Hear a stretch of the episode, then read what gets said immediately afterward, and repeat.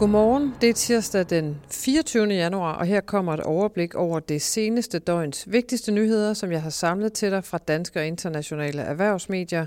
Vi skal rundt om greenwashing i Danmark, et muligt milliardopkøb i Tyskland og endnu en glad dag for tech-investorer på Wall Street. Velkommen til Morgenbriefing. Mit navn er Sofie Rud.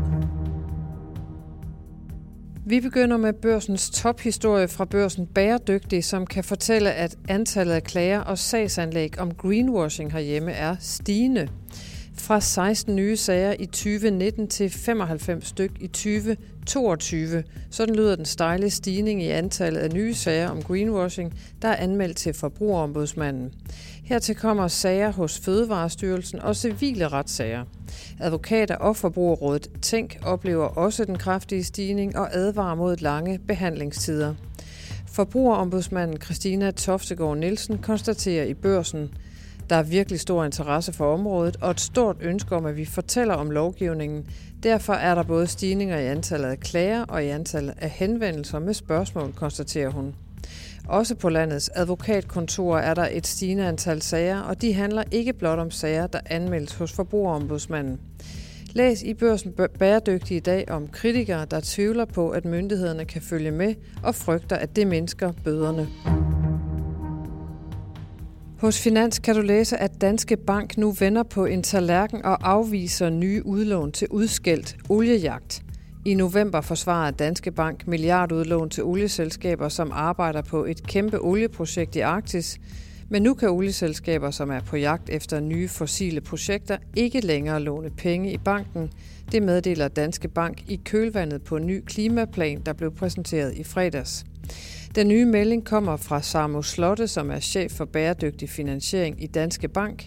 Han siger til Finans, Banken vil fremadrettet kun låne penge til olieselskaber, som forpligter sig til, at de ikke vil ekspandere på olie og gas, udover de projekter, der var godkendt inden 31. december 2021, lyder det fra Slotte i Finans. Hos børsen kan du i dag læse, at den danske transport- og logistikvirksomhed DSV har en forlomme i kampen om en tysk guldklump, opkøbsmålet DB Schenker – konkurrencefeltet for hvem der potentielt kæmper om at sætte tænderne i en af verdens største speditører, DB Schenker, skrumper nemlig. Og i feltet af mulige købere rykker frontløberen DSV sig længere og længere fra de øvrige, godt hjulpet på vej af de usikre økonomiske tider, lyder det fra en række analytikere, blandt andre Stig Frederiksen, som er analytiker hos ABG Sundal Collier.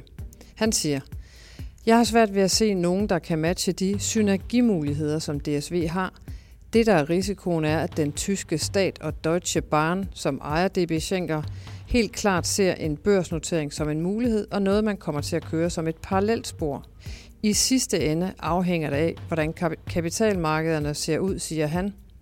Flere medier har tidligere rapporteret et prisspænd i den mulige handel på mellem 12 og 20 million, milliarder euro.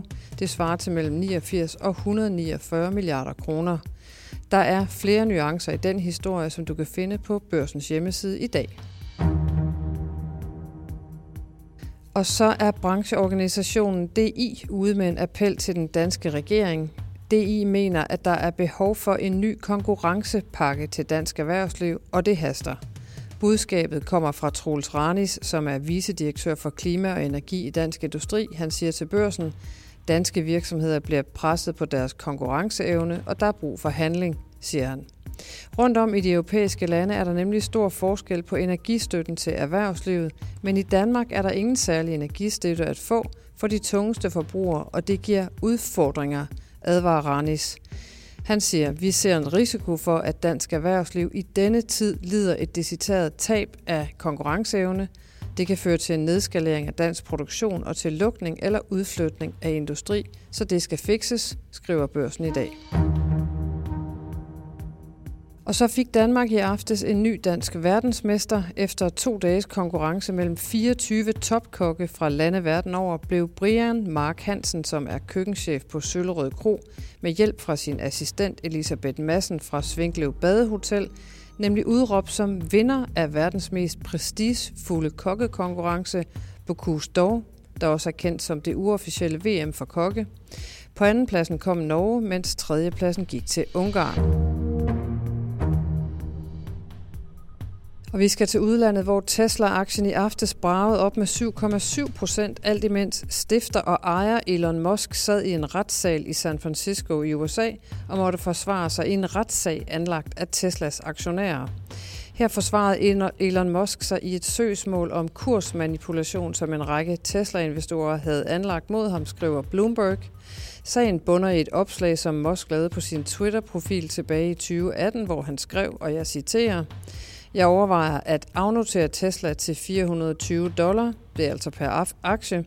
Finansieringen er sikret, skrev Musk. Men på Wall Street i 2023 er Tesla fortsat analytikernes yndlingsbilfirma, det skrev Wall Street Journal sent mandag aften. Microsoft har indgået en aftale om investeringer for flere milliarder dollar over en årrække i selskabet OpenAI, der står bag den populære chatrobot ChatGPT. Det skriver Bloomberg News. Konkret så ventes Microsoft at investere omkring 10 milliarder dollars, svarende til knap 70 milliarder kroner.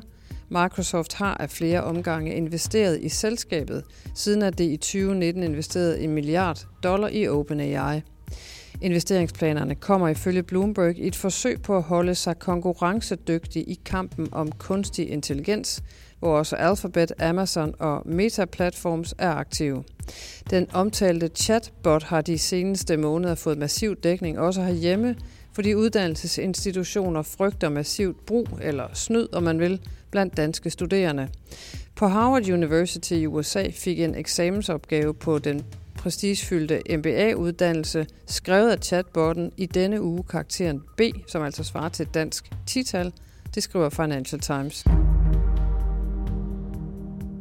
De amerikanske aktier startede ugen med en solid stigning, der mere end annullerede sidste uges samlede kursfald.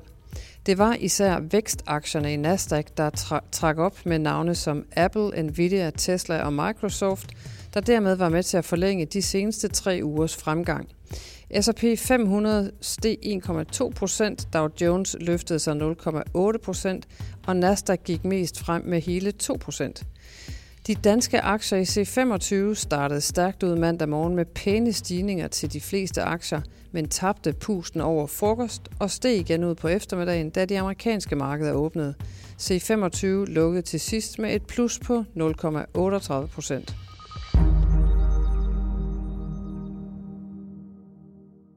Og nu vi er ved AI, Artificial Intelligence, eller på godt dansk kunstig intelligens, The Metaverse eller Metaverset. Har du tænkt over, hvad det i grunden er? Hvis svaret er ja, og du ikke er helt sikker, så får du her en faktisk enkel forklaring fra Chris Cox, som er Chief Product Officer hos Meta, tidligere kendt som Facebook. Metaverse, I at least think about it as the next chapter, the next evolution of the internet, except it's the part where it gets less flat. If you think about the primary metaphors for the internet to date have been about web pages and literally two-dimensional objects that we peer at through screens. Um, one of the most important trends is in computing has been the computer moves from a basement to our desktop to our pocket. That has happened over the last 50 years. And we believe, I think we as an industry believe, that it ultimately gets closer to the senses, to the eyes, to the hands, to speech. And so keyboard input goes away, and, and peering at everything through a screen in our pockets eventually goes away. The metaverse is a way of describing the transition into three-dimensional environments. Chris Cox, som du lige hørte, deltog i en panelsnak i Davos i sidste uge på World Economic Forum, og det er der, den her lydbid kommer fra.